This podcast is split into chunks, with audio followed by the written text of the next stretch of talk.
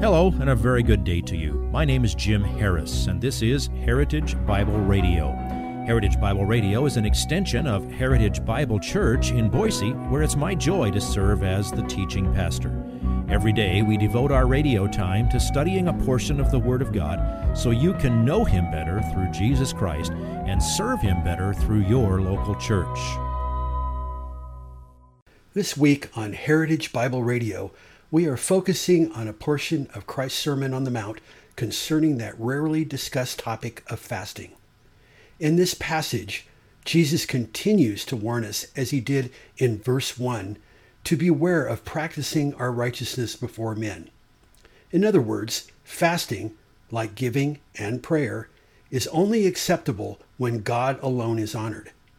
This message also answers the question of what does or does not constitute true biblical fasting. If you're not operating a motor vehicle or other dangerous machinery, feel free to open your Bible and follow along in Matthew chapter 6, verses 16 through 18. Here is today's slice of Pastor Jim's message entitled, Traveling in the Fast Lane. When you go through an extremely stressful time, an extremely painful time, often your appetite goes away. You can lose your appetite in the face of extreme emotions, and then couple that with a strong desire to concentrate on seeking God and to know His Word and to know His wisdom to the point that earthly matters that are temporary are of very minor importance. So food just can drop off the radar, if you will, and so you just decide, I'll do without that for a day or a couple days or whatever it is. Now, without looking at all the specifics, let me show you a summary of what I observed as the types of occasions and circumstances when fasting was practiced by people in the Bible, other than on the Day of Atonement. There's times of war or the threat of war, sickness, mourning over someone's death, repentance to bring an end to God's chastening, impending danger like the threat of an enemy attack. There's the commemoration of calamities. It's a time of drought.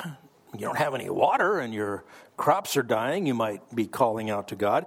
And there's two cases in the Bible, one with Moses and one with Daniel, when they fasted in preparation for receiving special revelation from God.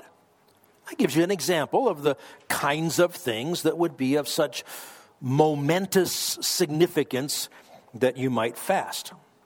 Well, you look at how to do it. The lengths of fasts varied considerably.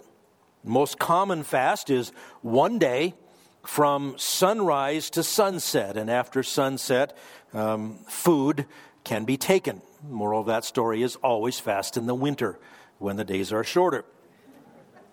That's how the rabbis would always think. So there are examples of other durations of fasting.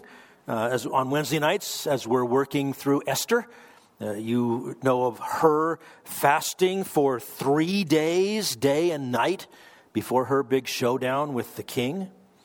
There was the fast associated with the mourning of the death of King Saul, 1 Samuel 31. That lasted 7 days.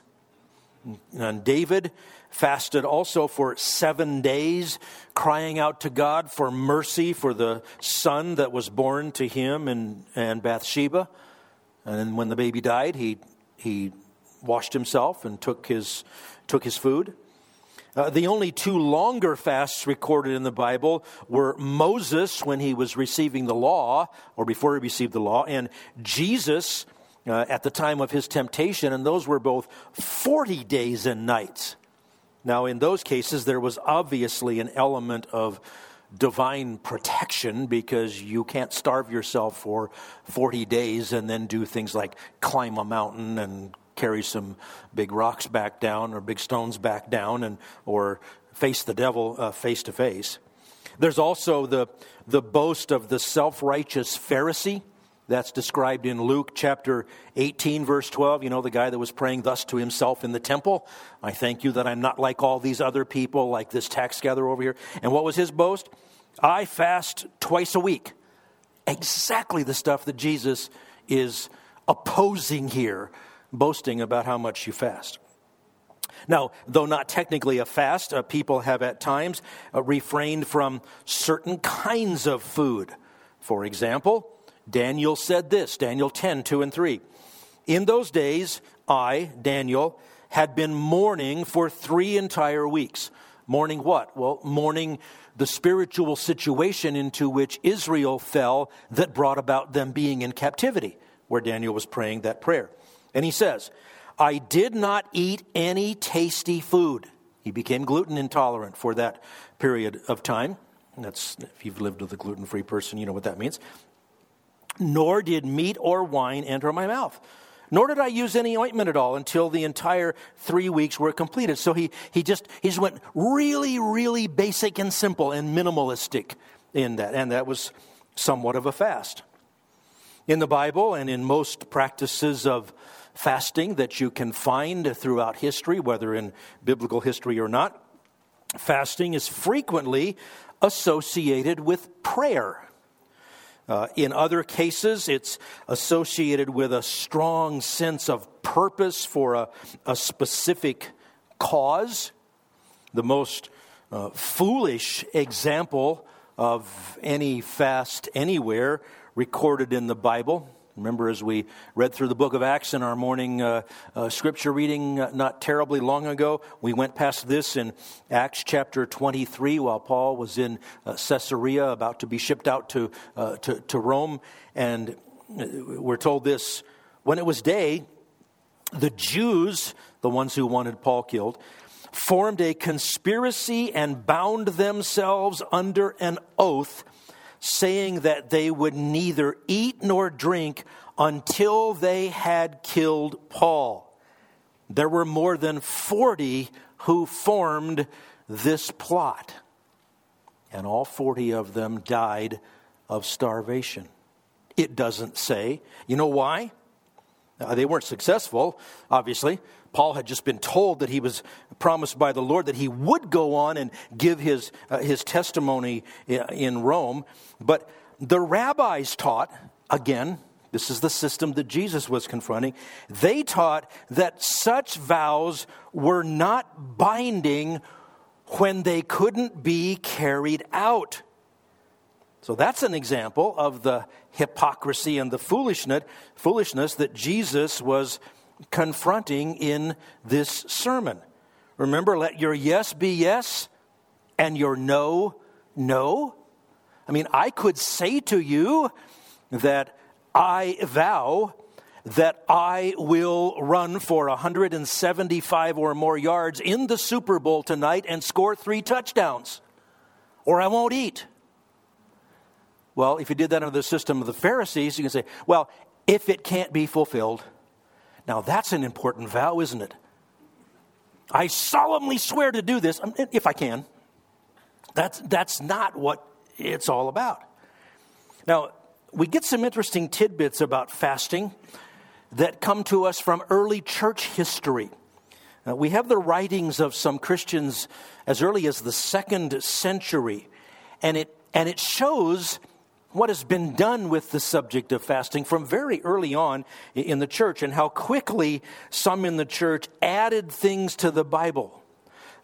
Fasting 2 days a week was or is recommended in a document called the Didache. That's the Greek word for teaching, or the teaching of the 12 apostles. It wasn't written by the 12 apostles, but it purports that some of it was handed down from the apostles. It's not inspired, it's not authoritative, but it is insightful. And the Didache recommends Christians fasting 2 days a week on Monday and Thursday.